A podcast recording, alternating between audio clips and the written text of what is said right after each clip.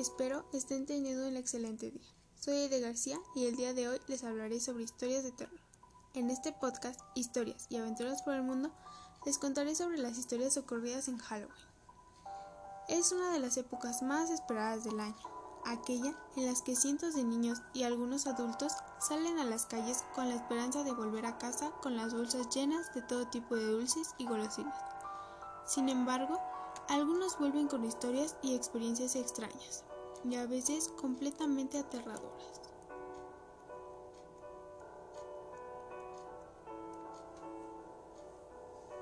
Estaba con mi hermana. Fuimos a pedir calaverita y la perdí de vista por un segundo. Entonces vi a una niña que tenía exactamente el mismo disfraz de ella. Pensando que era mi hermana, me acerqué para tomarle la mano, pero en eso mi hermana venía corriendo hacia mí. Entonces, cuando volteé para ver a la otra niña, ella había desaparecido. En ese momento se me erizó la piel y hasta la fecha me sigo preguntando quién era esa niña que se parecía muchísimo a mi hermana.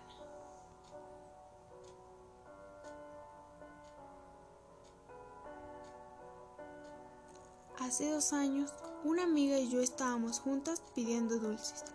Ya eran por encima de las 10 pm, cuando estábamos a punto de llegar a la casa de ella. En las escaleras vimos la sombra de una mujer. Ella estaba vestida completamente de negro y nos extendió la mano, al parecer para darnos dulces. Ella y yo nos acercamos, cuando un ruido nos distrajo. Volteamos por un momento y la perdimos de vista. Ella ya no estaba, pero dejó un rastro de dulces al parecer estaban en un mal estado. Desde ese día no volví a pedir dulces en Halloween.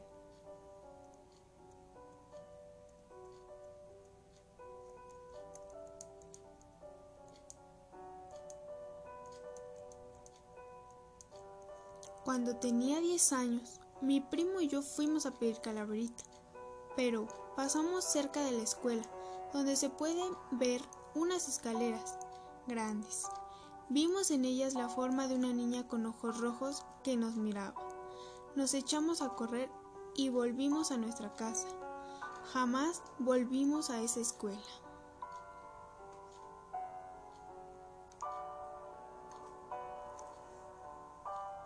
Un Halloween estaba solo en casa.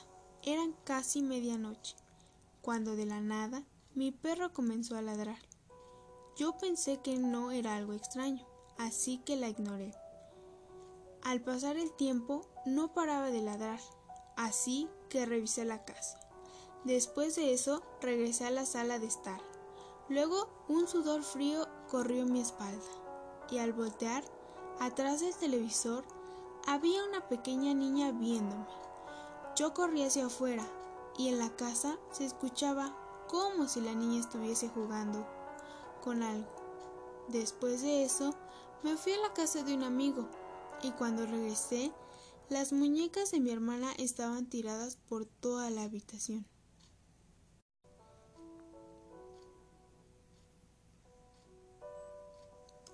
La noche de Halloween me quedé sola en casa porque estuve enferma. Entonces mi madre y mi hermano decidieron irse sin mí, así que me quedé gran parte de la tarde recostada en mi cama, viendo videos en internet. Pero cuando ya empezaba a oscurecer, se me ocurrió encender todas las luces de la casa, pues mi madre olvidó dejarlas encendidas. Cuando regresé a mi cuarto, decidí volver a recostarme, pero justo en ese momento las luces de mi cuarto por alguna razón extraña, se apagaron. Me iba a levantar a encenderla, pero escuché que mi madre me estaba llamando. Me quedé callada por un momento, esperando a que volviera a llamar como lo hizo. Como no lo hizo, la llamé yo, pero nadie respondió. Juro que sentí un horrible escalofrío y no me moví de donde estaba. La volví a llamar, pero ella de nuevo no contestó.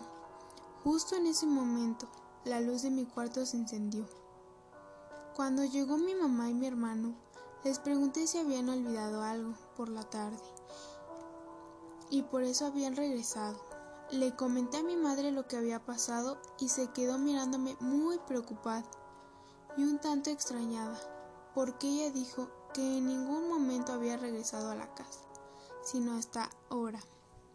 Ahora ya no me quedo sola en casa, y mucho menos en estas fechas.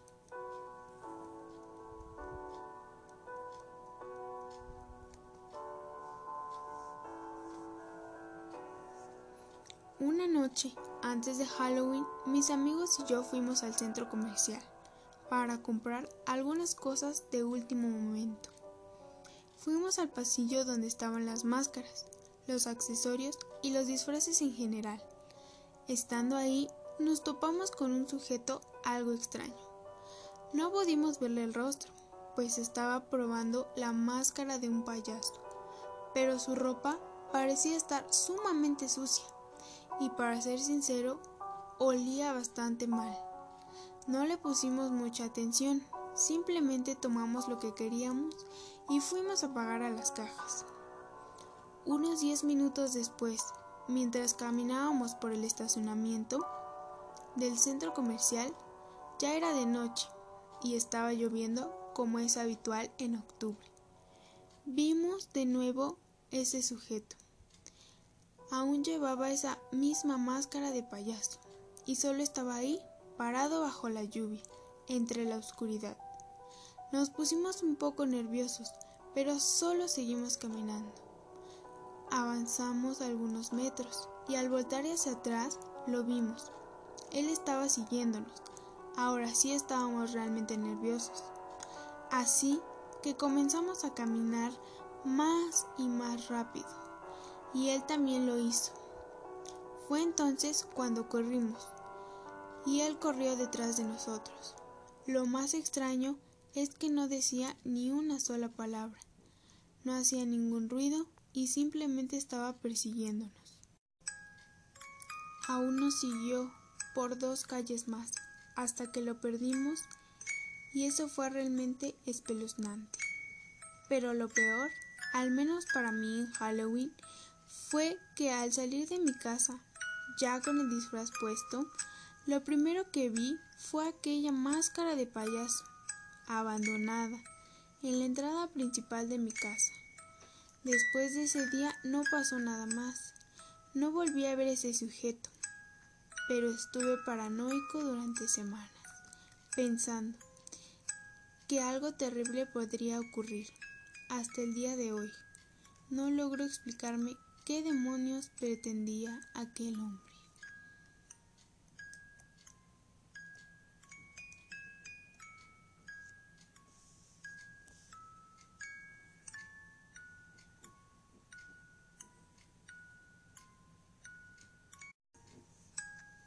Nunca me gustó el Día de Brujas. Sé que es divertido disfrazarse y todo eso, pero hay algo que no me deja tranquilo durante esa fecha. Siempre he sido muy receptivo con las cosas paranormales. Y se dice que durante Halloween los espíritus y los demonios tienen permiso de caminar entre los vivos. No sé, no sé si eso sea cierto, pero al menos a mí siempre me ha ocurrido cosas muy extrañas durante esa fecha. Hace algunos años, precisamente en la noche de brujas, me quedé solo en casa mis padres fueron a una cena y mis hermanos salieron a una fiesta, así que yo me quedé viendo series de Netflix. Serían como las once de la noche, cuando escuché ruidos extraños en el jardín. En un inicio creí que serían niños haciendo alguna travesura típica de esas fechas, así que me asomé por la ventana, pero no había nadie. Volví a la sala de estar, pero apenas me había acomodado de nuevo en mi sofá cuando escucho nuevamente aquellos ruidos. Eran una especie de gruñidos parecidos a los que hacen los perros, pero mucho más graves, más profundos. Entonces volví a moverme por la ventana y esta vez vi algo que me heló la sangre y se me erizó la piel. había una persona, y era un hombre completamente desnudo, muy delgado y de piel pálida, que se arrastraba por el jardín sobre su espalda. Mientras más gruñía de una manera escalofriante, me asusté mucho, pero al mismo tiempo pensé que podría tratarse de alguien que podría estar herido. Así que me armé de valor y en medio de la noche salí al jardín para tratar de ayudar a aquel hombre. Pero al salir ya no había nadie y creí que tal vez estaba alucinando o estaba sugestionado, porque claro, era Halloween. Me quedé mirando fijamente el sitio donde lo había visto y noté que el paso estaba aplastado. Definitivamente algo o alguien había estado ahí. Mi corazón estaba latiendo muy muy fuerte. Pero todo empeoró cuando volví a escuchar aquellos mismos gruñidos. Pero ahora me di cuenta de que provenían de otra dirección. Al voltear, noté que los gruñidos ahora estaban dentro de mi casa. Lentamente me fui acercando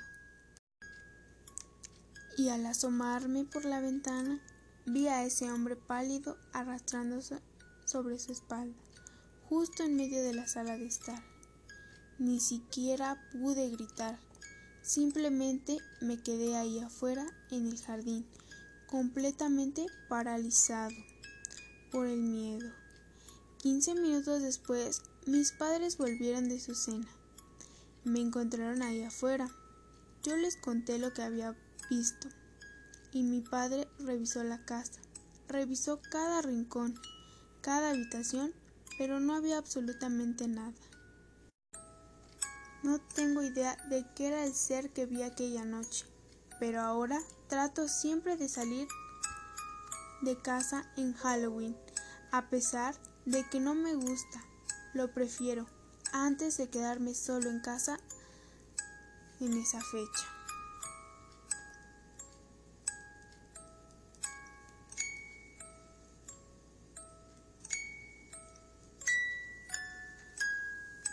Hace unos 10 años, mis hermanos y yo salimos durante Halloween para pedir dulces y contar historias de terror. Para ese último nos dirigimos hacia unas vías del tren, abandonadas, que cada noche lucían bastante tétricas y perfectas para la ocasión. Al llegar ahí, decidimos encender una fogata y nos colocamos alrededor. Llevamos nuestros disfraces y ya todo estaba bastante oscuro. Así que comenzamos con las historias. Mi hermano mayor comenzó a contarnos algo que supuestamente había ocurrido en esas vías del tren, más de 20 años antes, que según decía que había sido la razón por la cual ahora las vías estaban abandonadas. nos contó que un grupo de niños habían sido despedazados por el tren cuando estos se quedaron dormidos en las vías y que supuestamente ahora sus espíritus rondaban por ahí. Mi hermano menor ni yo le estábamos creyendo una sola palabra a mi hermano mayor, pues sabíamos que era muy bueno contando historias que él mismo inventaba. Pero entonces, entre la hierba, la oscuridad y los árboles de alrededor de las vías, comenzamos a escuchar risitas pequeñas y susurros. Nos hicieron levantarnos rápidamente. Lo más raro de todo fue cuando nuestro hermano menor comenzó a llorar y a gritar que los niños muertos querían llevárselo. Yo lo atribuí a la sugestión pues en ese entonces él tenía tan solo nueve años. De nuevo volteamos hacia la hierba y en la oscuridad pudimos ver las siluetas de varios niños que corrían de un lugar a otro, sin rumbo alguno. Y sus ojos brillaban entre la noche, Acto seguido, el silbido de un tren comenzó a sonar a lo lejos, lo cual no tenía ningún sentido, pues como dije, esas vías del tren habían estado abandonadas desde hacía más de 20 años atrás. Y eso fue todo lo que pudimos soportar. Simplemente comenzamos a correr sin mirar atrás. Y eso fue todo lo que pudimos ver. Ni una sola vez hasta llegar a nuestra casa. Esa noche prometimos que nunca más volveríamos a aquellas malditas vías.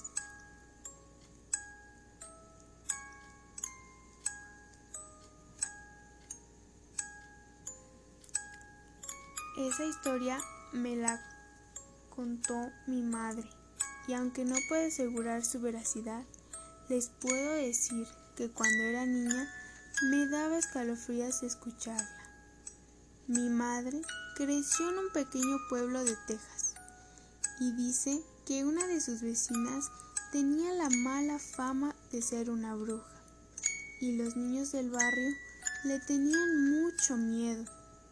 Cuenta que durante un Halloween una de las niñas que amiga que era amiga suya comenzó a arrojarle huevos podridos a la casa de aquella mujer y comenzó a insultarla cosa que obviamente hizo enojar mucho a aquella señora, quien salió muy molesta y con bastante coraje le dijo, Niña lengua larga, no hables de lo que no sabes. Todo quedó ahí. La mujer volvió a meterse a su casa y la niña se fue a la suya.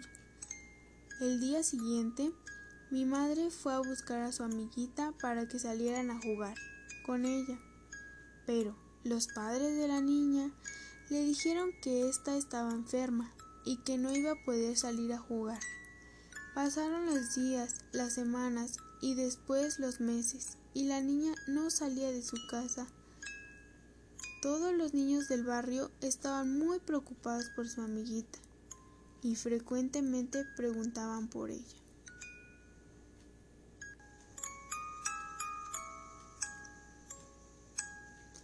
Pero los padres solo le decían que estaba enferma y no los dejaban entrar a verla.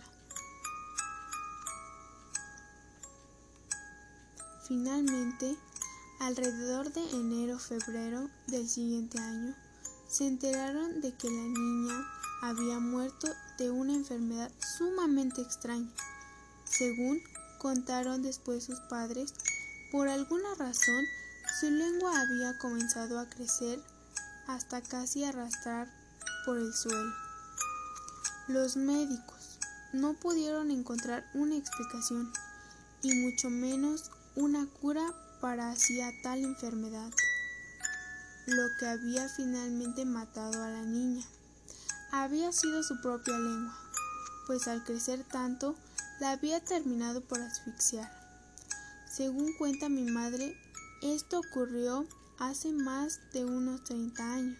Sin embargo, la supuesta bruja de la historia, que ya era vieja, aún sigue viva y vive en aquel mismo barrio. De hecho, cuando vamos a visitar a los abuelos, mi madre evita a toda costa pasar frente a la casa de aquella mujer.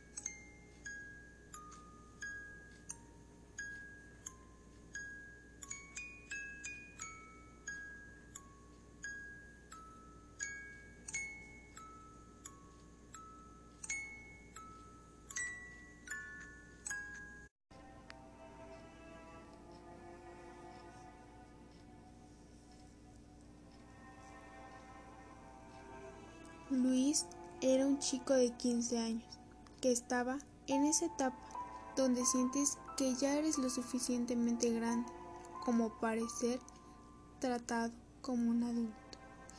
Esto lo había llevado a distanciarse de su familia,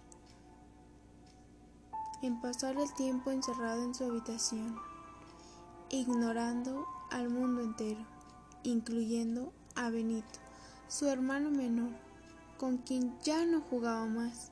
Benito tenía siete años y era un niño muy alegre y bien portado. La noche de brujas, el niño se había puesto una sábana blanca encima, a la que le había recortado dos agujeros como ojos, y así estaría disfrazado como un clásico fantasma. Planeaba salir a pedir dulces y junto a su hermano, pero Luis tenía otros planes. Sus padres habían salido de casa y Luis había quedado en llevar a Benito por sus dulces. Pero de última hora decidió que no tenía ganas de salir, así que planeó algo para que su hermanito no lo molestara. Le dijo al niño que jugara a las escondidillas y que después de eso irían a pedir dulces. El plan era muy simple, hacer que su hermano se escondiera y jamás ir a buscarlo. El niño ilusionado buscó el mejor escondite, mientras su hermano contaba. Al finalizar el conteo, Luis encendió la televisión y disfrutó de una buena película de terror, hasta que eventualmente se quedó dormido. Sus padres lo despertaron a eso de las 3 de la mañana, preguntando por el pequeño niño. Pero el niño no apareció por ningún lado. Lo buscaron por toda la casa y también en el patio. Le preguntaron a los vecinos, pero nadie lo había visto salir. Y Luis jamás volvió a ver a su hermano. Lo que sea que le haya pasado sigue siendo un misterio. Lo único es que Luis sabe que desde entonces cada Halloween ve a un niño pequeño cubierto con una sábana blanca afuera de su ventana y éste desaparece de un instante a otro. Donde sea que Benito esté, lo único seguro es que sigue esperando a que alguien por fin lo encuentre.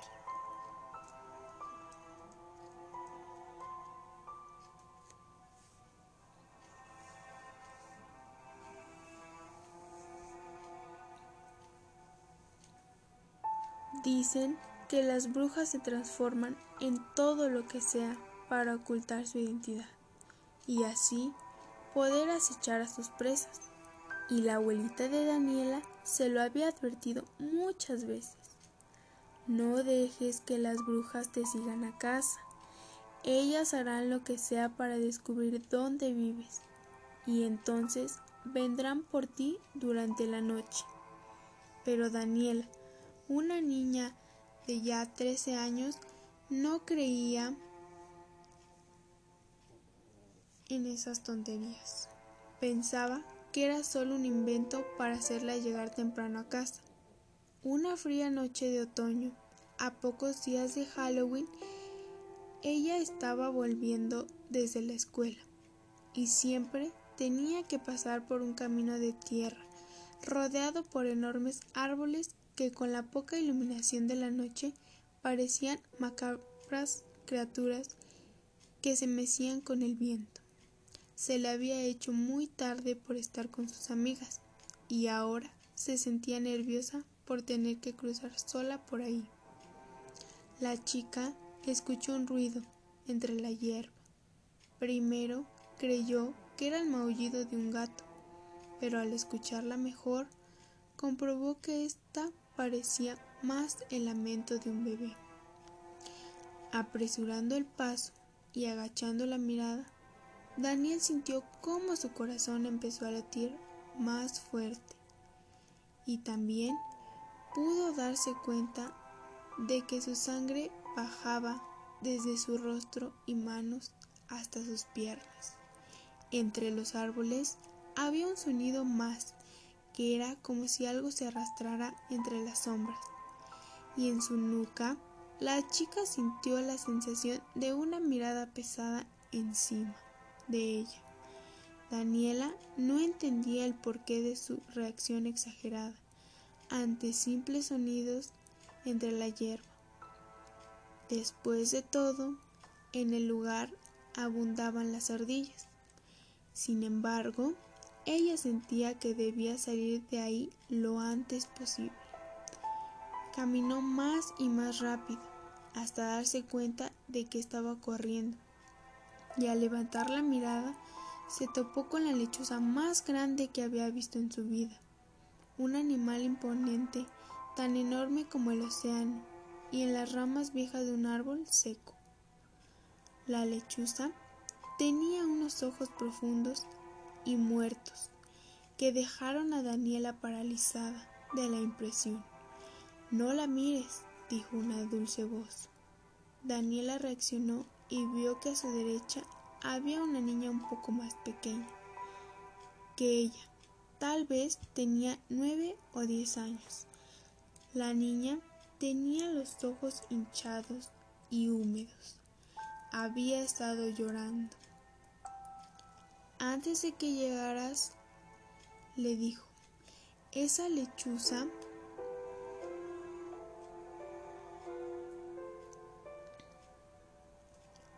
tenía la cara y manos de una señora.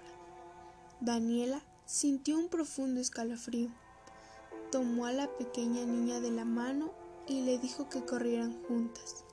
Se fueron lejos de aquella lechuza y llegaron hasta una avenida concurrida. Y Daniela llevó a la pequeña niña a la casa para que después podría llamar a los padres de la misma. Una vez en su hogar, Daniela le contó a su abuela, quien estaba muy preocupada por ella, lo que había pasado en el camino en aquella tarde. Le habló de la lechuza y trató de presentarle a la pequeña niña, pero ésta no estaba por ningún lado. Era como si se hubiese desvanecido. La abuela de Daniela entonces le repitió algo que siempre le decía. No dejes que las brujas te sigan a casa. Ellas harán lo que sea para descubrir dónde vives y entonces vendrán por ti durante la noche. Aquella noche Daniela descubrió que las brujas no solo toman parte de lechuza,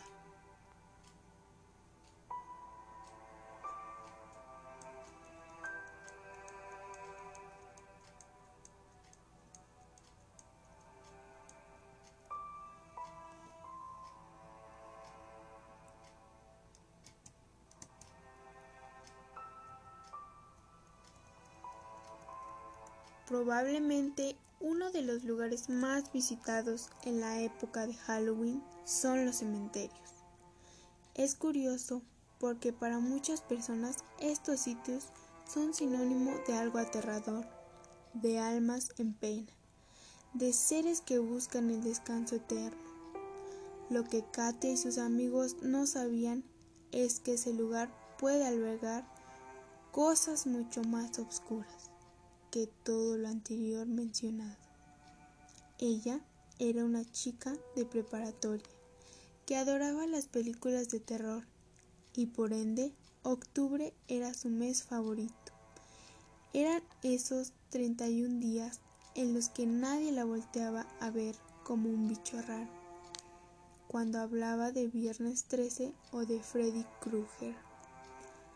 Cuando sus amigos quienes no eran conocedores de estos temas se acercaban a ella para preguntar cosas, sobre todo lo relacionado al mundo paranormal.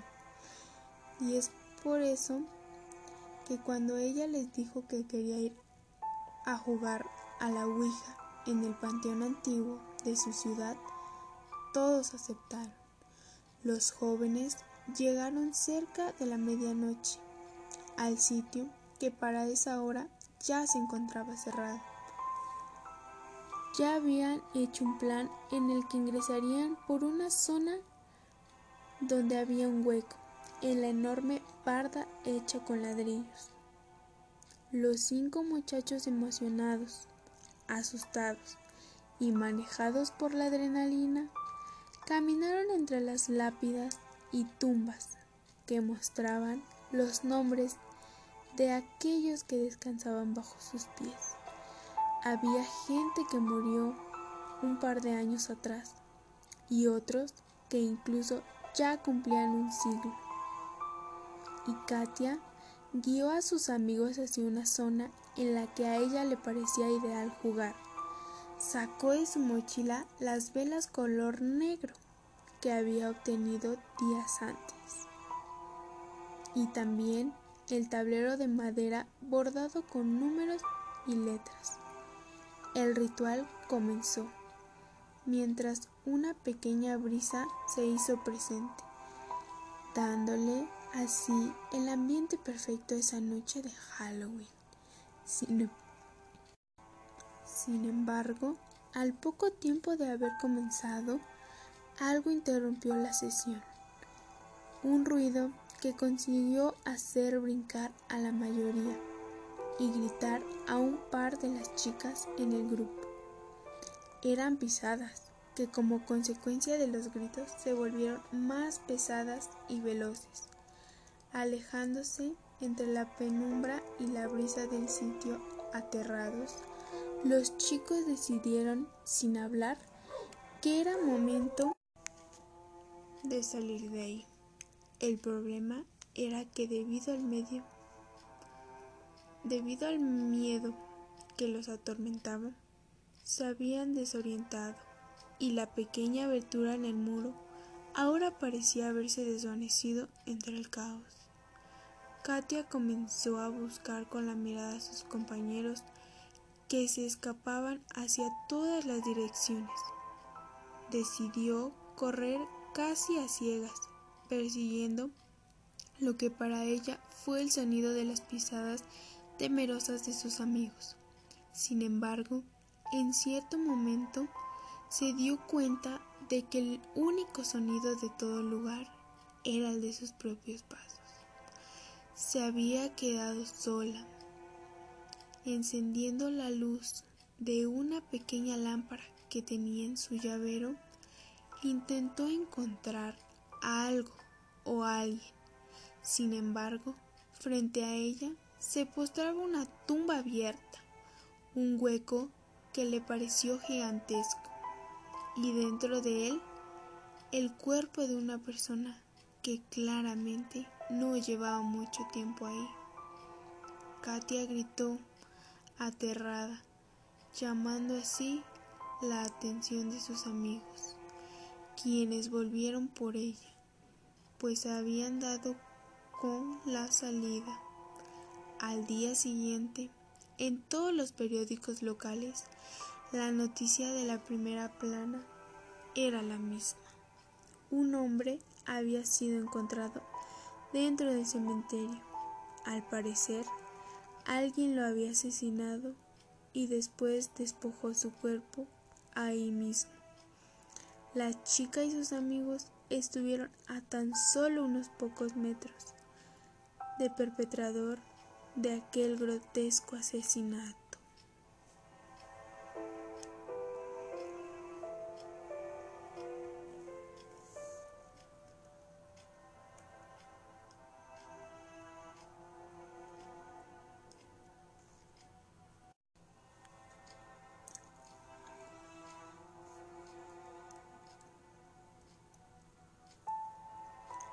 Casa embrujada.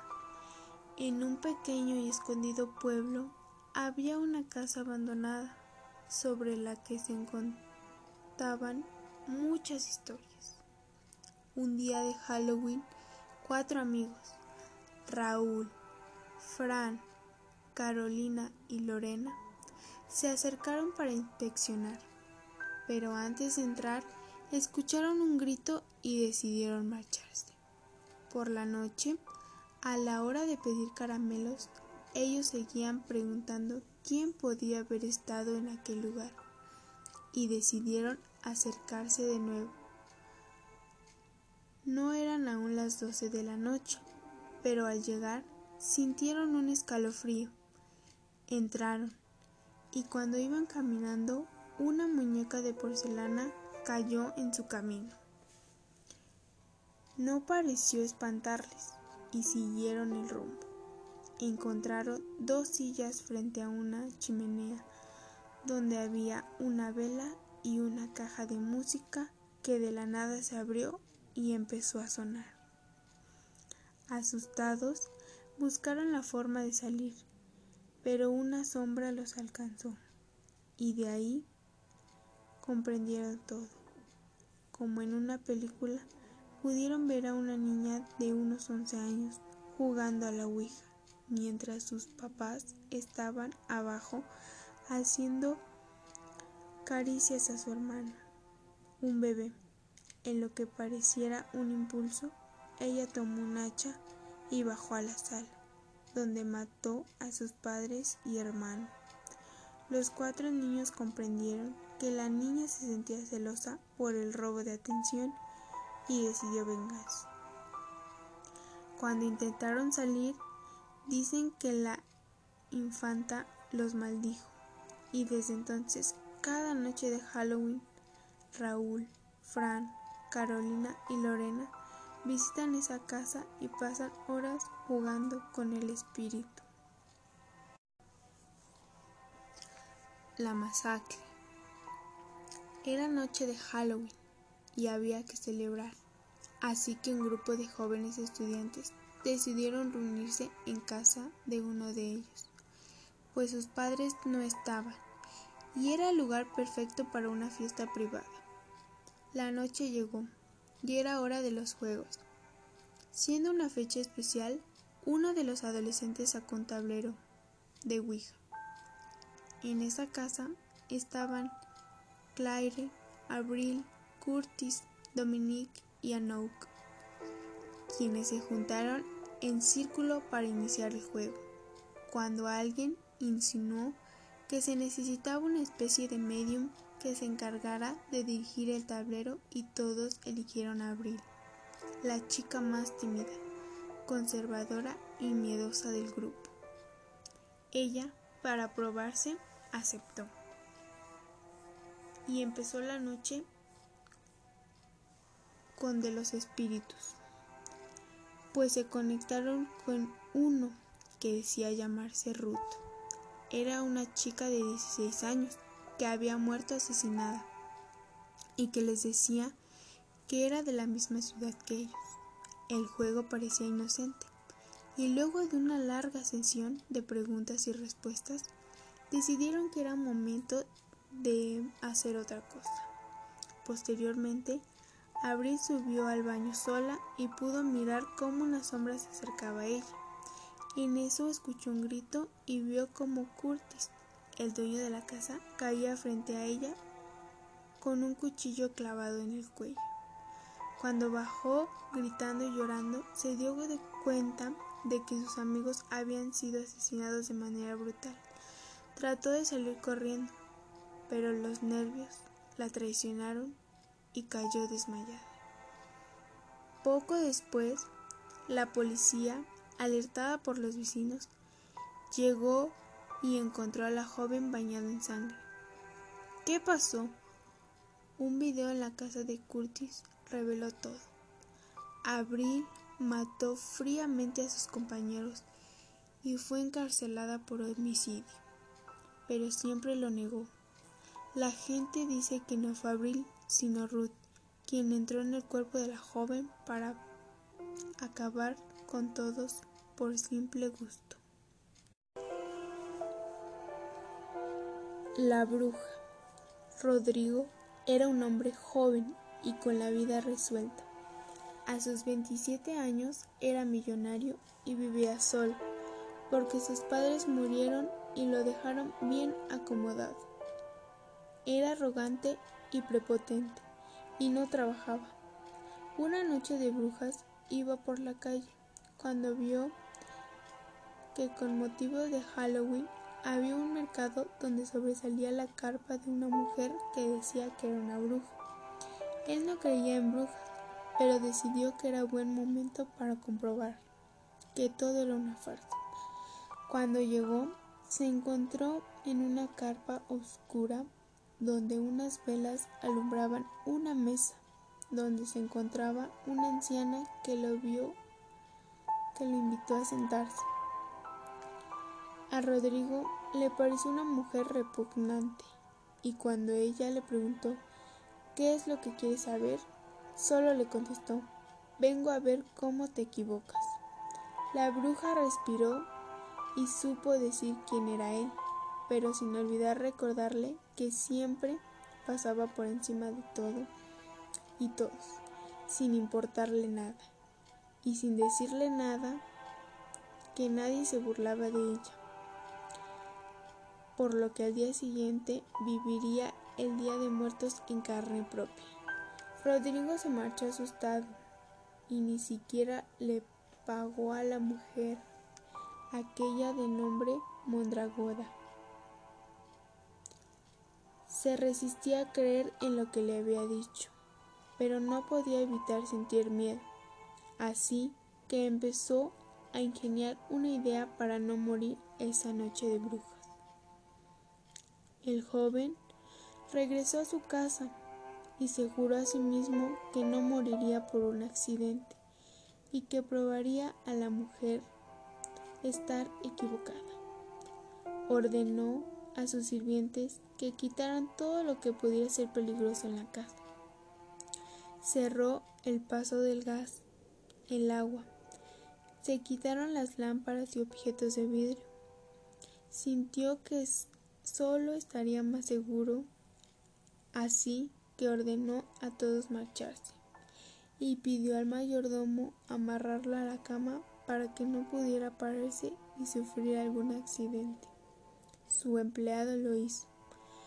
Llegada la noche, y pensando en que ya había salvado su vida, pues solo faltaba un minuto para que la noche del 31 de octubre terminara, Rodrigo fue testigo de cómo el enchufe de la pared salían grandes chispas. Había olvidado cortar la luz. Desesperado pedía ayuda, pero no podía desatarse. El fuego se acercaba y él solo lograba escuchar la risa burlona de una mujer que parecía venir desde el mismo infierno.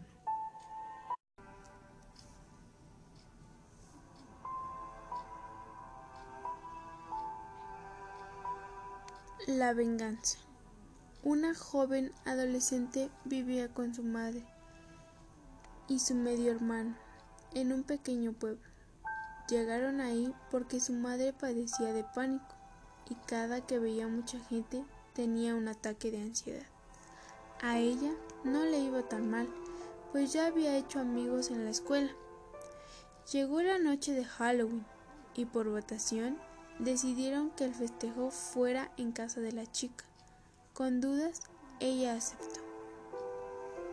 En la fiesta decidieron jugar Ouija y todo parecía salir bien, porque inmediatamente contactaron a un espíritu que les hablaba. Estaban atentos al juego cuando se escucharon gritos en la parte de arriba de la casa.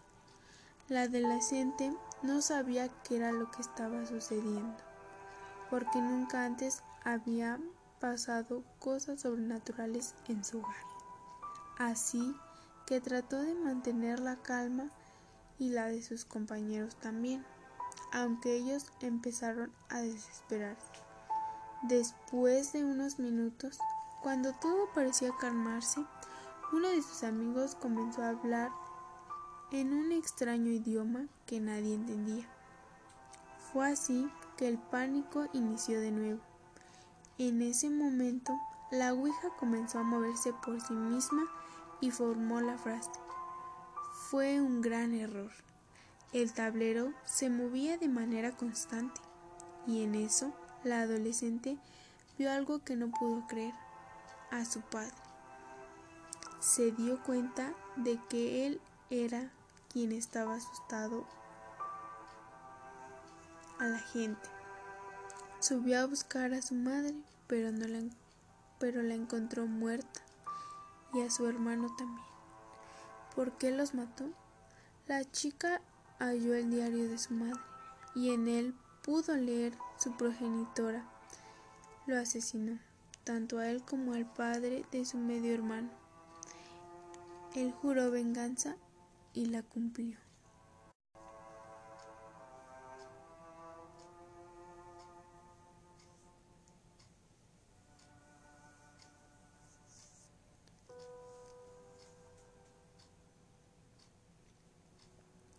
La niña.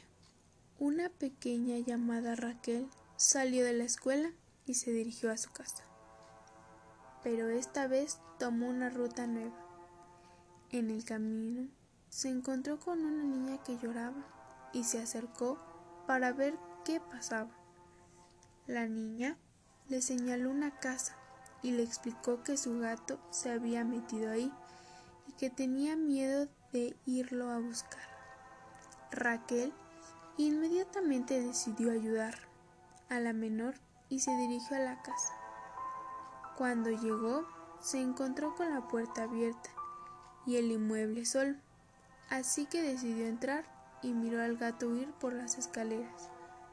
Lo siguió y cuando creía que lo atraparía, en ese se metió a un cuarto. Raquel lo siguió y se encontró en la habitación de una niña. Había paredes forradas de color rosa y muchas muñecas que parecían mirarla. Raquel no se sorprendió ni al ver que esa habitación parecía en perfecto estado, cuando toda la casa lucía deteriorada. Acto seguido se topó con la foto de la niña que le había pedido ayuda. En la imagen parecía estar con su padre. Raquel se asustó, por lo que decidió salir corriendo sin el gato. Sin más ni más, la niña del bosque se apareció en la habitación. Estaba ensangrentada y gritaba Ellos me mataron y lo harán contigo. Raquel salió huyendo, pero al día siguiente fue hallada muerta de la misma manera que aquella infanta. Dice que aún sigue pidiendo que le devuelvan a su gato.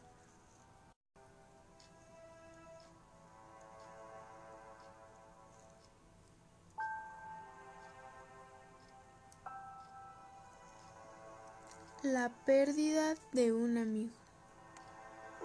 Héctor y Raúl eran buenos compañeros de clase, así que Héctor decidió invitar a su amigo al pueblo de donde era originario. Ahí, la celebración de Halloween era todo un suceso importante, así que Raúl aceptó. Llegaron al lugar. Se le estaban pasando bien cuando se encontraron a un hombre, quien creían estaba borracho. Él les contó que muchos años atrás, un día como ese, había perdido a su mejor amigo. Lo habían encontrado muerto y con una calabaza en la cabeza. Los chicos rieron y no pusieron atención a la historia, porque creían que solo se trataba de un cuento. Pero esa misma noche sucedería todo lo contrario. Héctor y Raúl paseaban con Mariana, la hermana de Héctor, quien se estaba llevando de maravilla con el amigo de su hermano, Esteban en el centro del pueblo, donde se reunían con la mayoría de personas. En el camino, Raúl había visto a un hombre en el bosque todo lleno de sangre, pero se imaginó que era alguien con un disfraz. Más tarde, Héctor dijo que se sentía cansado y que regresaría a casa. Nunca más volvieron a ver a Raúl y hallaron sangre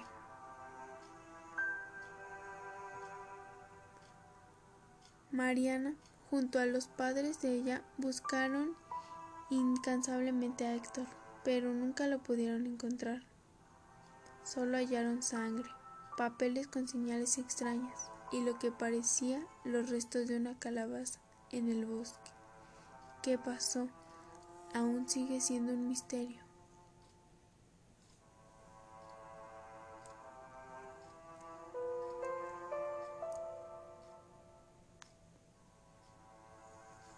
Alejandrito. En 1995, un niño de 13 años y su madre se encontraban en un panteón de México cuando ella se quedó dormida. El menor, sin sueño y aburrido, permaneció sentado sobre una tumba cuando sintió que una mano le tocaba el hombro. Asustado, volteó y se dio cuenta de que se trataba de otro niño que le decía Soy Alejandrito Chávez. ¿Quieres jugar? Se veía amable, así que aceptó. Con una lámpara y una bolsa llena de canicas empezaron a jugar. De repente, Alejandrito le dijo al otro niño, Tu mamá te ama mucho, tienes suerte, yo siempre extraño a la mía. ¿Con quién vienes? le preguntó, y respondió que con sus abuelos. Todo parecía ir bien. Siguieron jugando hasta que el sueño los venció. A la mañana siguiente, cuando estaban sirviendo la comida, en el mismo panteón, el adolescente se topó con una tumba que decía, Aquí yace mi querido hijo Alejandro Chávez. La impresión era grande.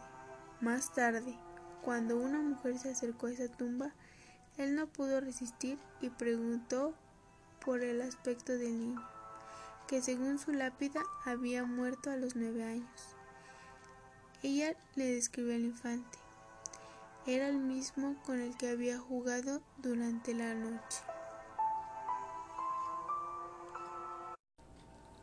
Espero estas historias hayan sido de tu agrado. Nos vemos en un próximo podcast con diferentes historias y hablaremos sobre los lugares que pueden visitar. Si cuentas con alguna experiencia, puedes mandárnosla por mensaje. Mi Instagram es id.bp y ahí me puedes mandar tu historia. Gracias. Que tengan un excelente día, tarde o noche.